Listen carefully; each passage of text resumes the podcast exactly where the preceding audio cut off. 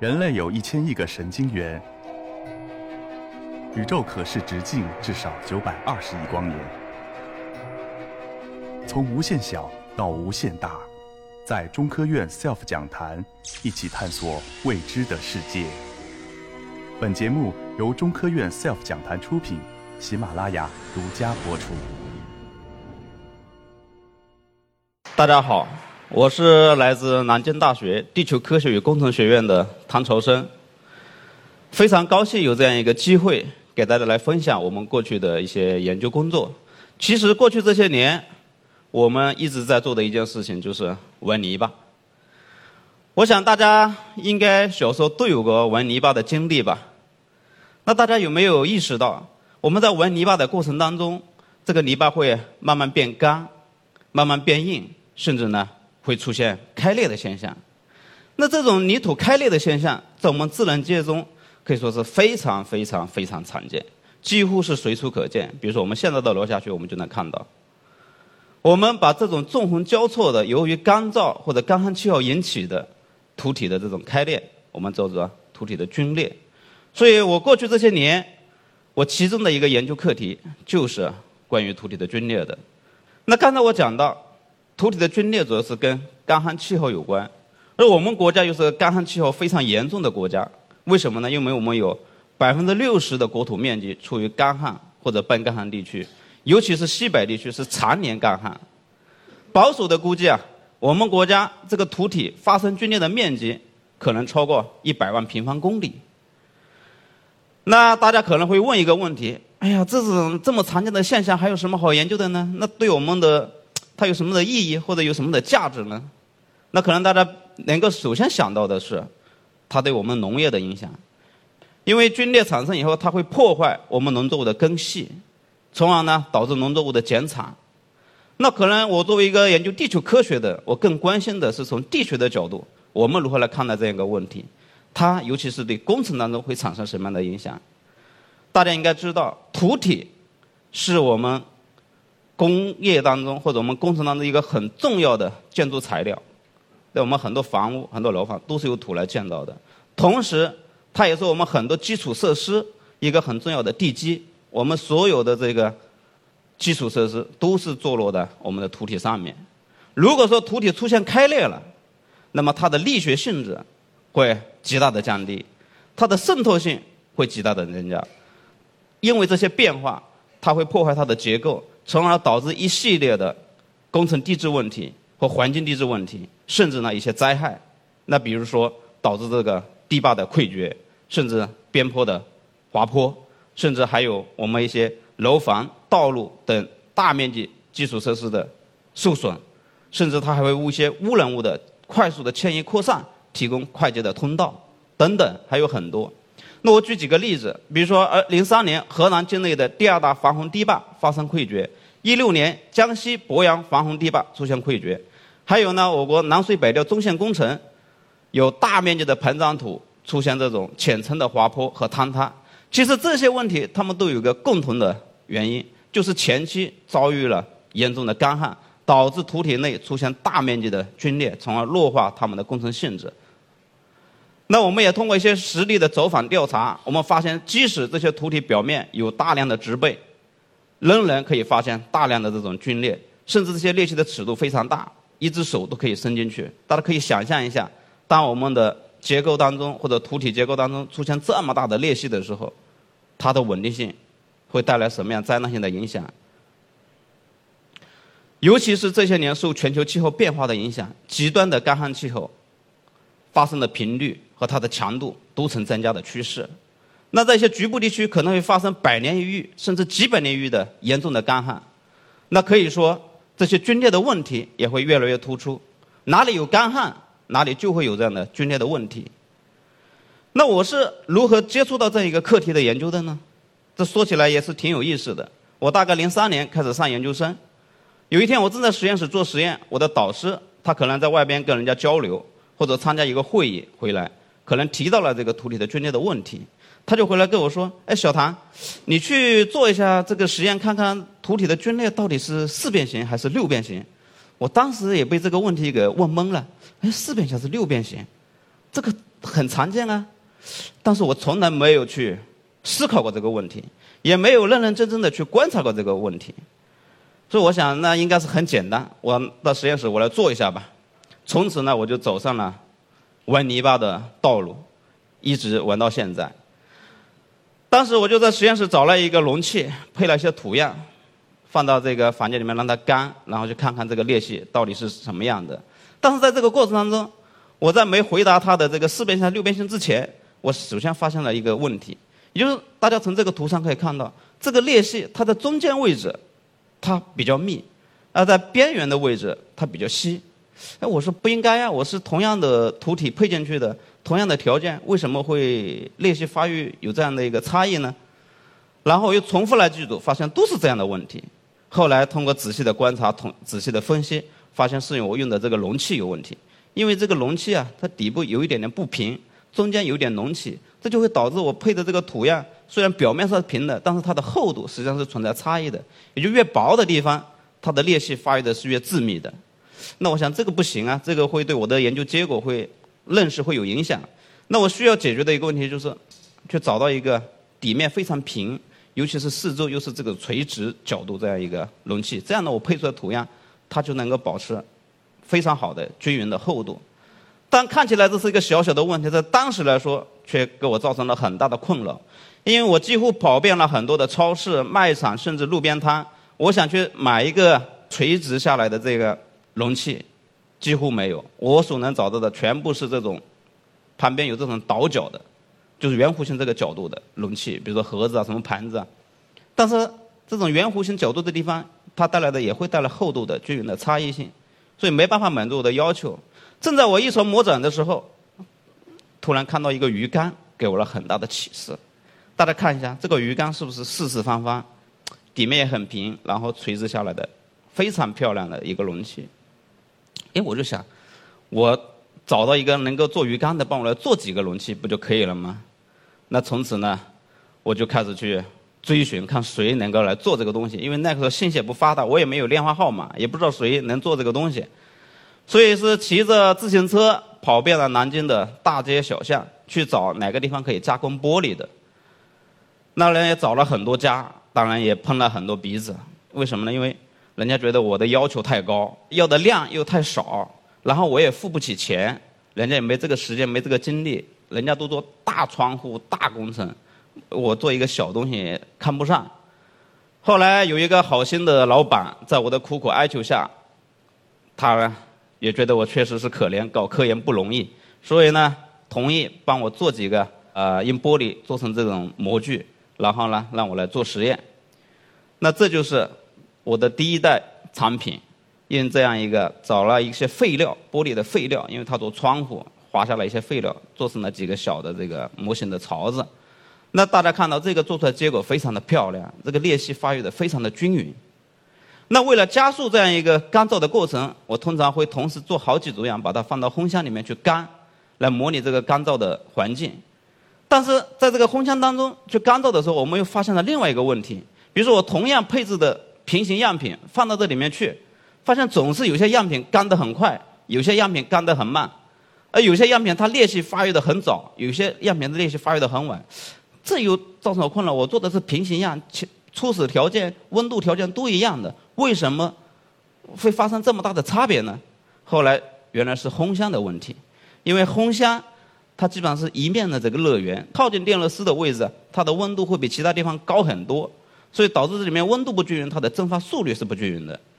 好了，这又是另外摆在我面前，我需要去解决的一个问题。那为了要去找到一个能够控温、精度很高、又能满足我要求的一个试验箱，这也是费了老大劲的。因为我去调研发现，所有的这种控温的设备基本上都是单面热源，也就是它的一个面有个热源，其他面都是不锈钢的这种材料。那这都会带来一个热不均匀的问题。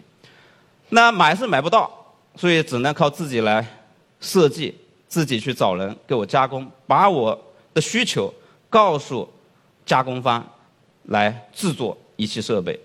所以我当时也是为了找到一家能够真正能够达到我要求的，也是到处打电话，那到处网上去找信息，然后还要到实地去到他的厂厂子里面去调研，看看他具不具备这个能力，把我的仪器给做出来。比如我钱花了，但是达不到我的要求，我的时间和都搭进去了，这个对我的科研会带来很大的阻碍。所以这是通过一遍一遍的修改图纸，一遍一遍的电话的交流，那么终于我们研制了一套第一套这个控温控湿的军列模型试验箱。这里面是五面的，通过水域加热，它的控制温度非常的稳定。然后呢，还能够控制相对湿度，并且可以实时监测这里面裂隙的发育的过程。还有呢，可以对它的图样的重量的变化，就水分的变化进行监测。所以这是第一代产品，费了很多时间。但是很遗憾的是，后来在我的研究生用这个东西来做实验的时候呢，由于它的呃吃饭去了。或者说没有小心去好好的呵护，结果把整个仪器都给烧掉了，欲哭无泪。那么经过很多年的这个积累，慢慢的发展，那么我们现在用的这个设备或者开发的这个呃研究的方法已经越来越先进了。那现在给大家展示的是我们自行研制的，目前是国际上尺度最大的基于人工气候箱的土体军列模型试验系统。它不仅仅是尺度最大，而且呢，它的功能也是目前我们所知道它最强大的。它里面含有一百多个传感器，有五个控制系统，分别可以控制大气的相对一些参数，可以全面的监测土里的各种的参数的变化，还可以模拟地下水位的变化等等。那这些传感器，我光标定这一百多个传感器，我就花了差不多大半年的时间。然后我把这个模箱把它再组装起来，又花了大半年时间。然后再开始实验，我的第一个实验基于这样一个系统，做了三年时间。虽然投入了很多的时间、很多的精力，也投入了很多的经费，但是可喜的是结果是非常漂亮的。通过这样一个实验，我们发现了一些很有意思的现象。首先，以前我们都习惯性认识这个裂隙啊，应该是随机产生的，或者说它应该是在土体变得很干的时候才会产生的。但通过我们的研究表明，这些都是不对的。首先，裂隙它是分几个阶段有序的产生的。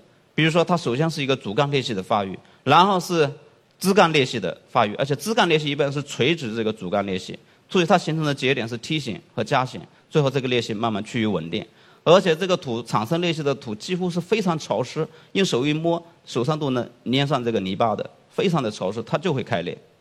那从这个图上我们看到，它形成这种基本上是垂直相交。形成这个土块呢，基本上都是四边形的。那我在想，我是不是可以告诉我的导师，哎，这个问题我解决了，它是四边形的。大家别急。然后呢，我又再做了一些干式循环，对这个试验，发现裂隙变了。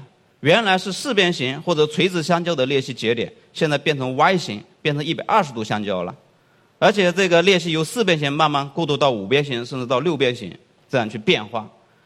这跟我们在野外看到的这个土体的皲裂的现象非常的一致。野外我们看到大部分的这个裂隙都是 Y 型的相交，几乎成这个六边形的。也就是说，野外的我们这个土体为什么会成？它是因为经过了大气的作用，经历了若干次干湿循环的处理，才能达到这样一个效果。那现在困扰我的就是裂隙到底是四边形还是六边形？看来它是有条件的。它有的时候是四边形，有的时候是六边形。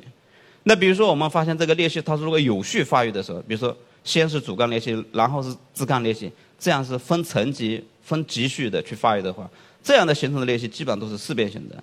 而如果说这个图样表面是一个无序发育的裂隙，比如说同时产生很条很多条裂隙的时候，它基本上形成是一百二十度角，也就 Y 型的节点，向六六边形过渡的。这主要是跟土体的结构的差异性。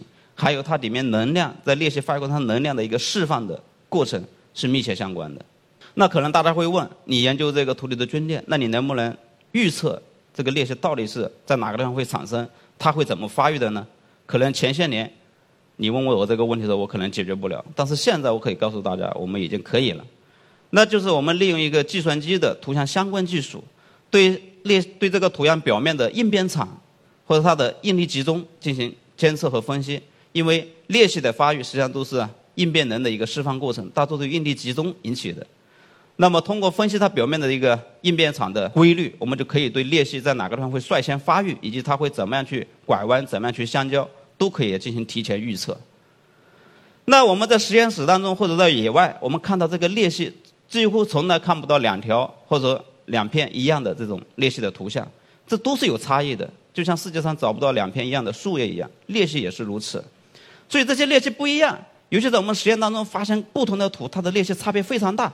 我们就想怎么样去量化这些裂隙，怎么样去分析，去找到它们的规律。所以呢，我们就需要提取这些裂隙网络里面的一些几何形态参数。那以前可能大家都是用尺子去量宽度啊、长度等等，这耗时费力。所以我们基于计算机的图像处理技术，自主研发了一套。专门针对这种裂隙网络的一个图像分析系统叫 CIS，它能够全自动的对裂隙进行识别，全自动的去提取裂隙里面的几何形态参数，比如说宽度啊、长度啊、节点个数啊、裂隙率啊等等。那目前我们所建立这些研究方法，以及我们所开发的这样一些分析的手段，针对这个土体皲裂这个研究，已经被国际上上百家科研机构。他们所应用和借鉴取得了一些良好的效果，也得到了很好的一些评价。那基于这样一些开发的一些系统，我们最近做的一个工作就是火星上的裂隙。大家从左边这幅图上，这是一个来自火星上的一个卫星的照片。大家看到这上面裂隙网络是不是似曾相识？没错，跟我们在地面上我们在实验当中用土体做出的裂隙几乎是。在形态上是非常相似的。为了验证这样一个观点，我们也对它进行了量化分析，比如说裂隙的分割比例，以及裂隙里面这些角度的分布，跟我们土体的皲裂几乎没有什么太大差别，几乎是一致的。所以我们希望通过这样一个研究，来为火星上曾经的液态水活动，或者说它曾经的古气候环境，能够提供一些指示。当然，这个工作还现在正在进行当中。那可能大家最关心的问题是。裂隙它到底是怎么产生的？我们都知道它是由于干旱产生的。因为我通常跟大家交流的时候，很多人问：“哎，这个裂隙还不简单呢？它就是太阳一晒一干，它不就产生裂隙了吗？”是的，没错，这都是前提条件。但是我们真的要解决这个现象背后的一些本质。我们假如说这个土体它是一个材料，那么开裂它一定是一种破坏的形式。那这种破坏一定是由力学的因素引起的。但是在自然界中的土体，我们并没有给它施加任何的外力，那它的力是哪里来的呢？其实土体的皲裂它是一种张拉破坏，它就像我们拉一根橡皮筋一样，当我们手给予的拉力达到了橡皮筋的抗拉强度的时候，裂隙呢就会产生。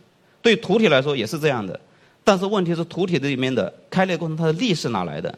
其实跟我们孔隙当中的水分的这个表面张力是有关的，在干燥过程当中。由于这个孔隙水的表面张力，它会啊在表面想产生一层张拉应力场。当张拉应力超过土体自身的抗拉强度的时候，裂隙呢就会产生。也基于一些非饱和土力学的理论和土力学理论，我们构建了一套土体皲裂的临界的力学模型。那么，这为我们后面开展的如何来控制土体的皲裂，如何来防治土体的皲裂，奠定了很好的理论基础。那么，由于时间关系，我没有办法把这些工作都给大家做一些。分享，那么到了这里，我想我要分享的内容也要接近尾声了。其实，呃，我也想跟大家谈一点我的一点体会吧。其实我觉得科学研究，科学无处不在。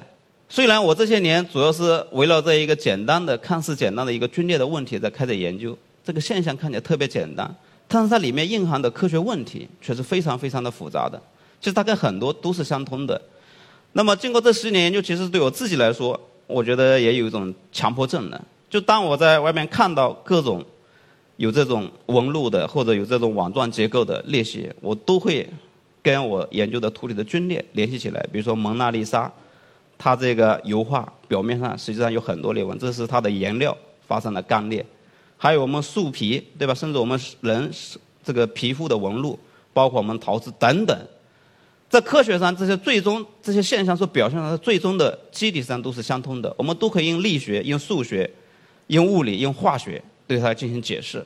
最后，我想说的是，我们需要的开启就是要开启我们的好奇心，然后呢，去用心去发现我们身边的科学。然后，我也要感谢陈嘉庚，呃，科学奖基金会给我的荣誉，以及国家自然科学基金委对我过去这些年研究的一些资助。当然。最后还要感谢的是我所在的团队，谢谢大家。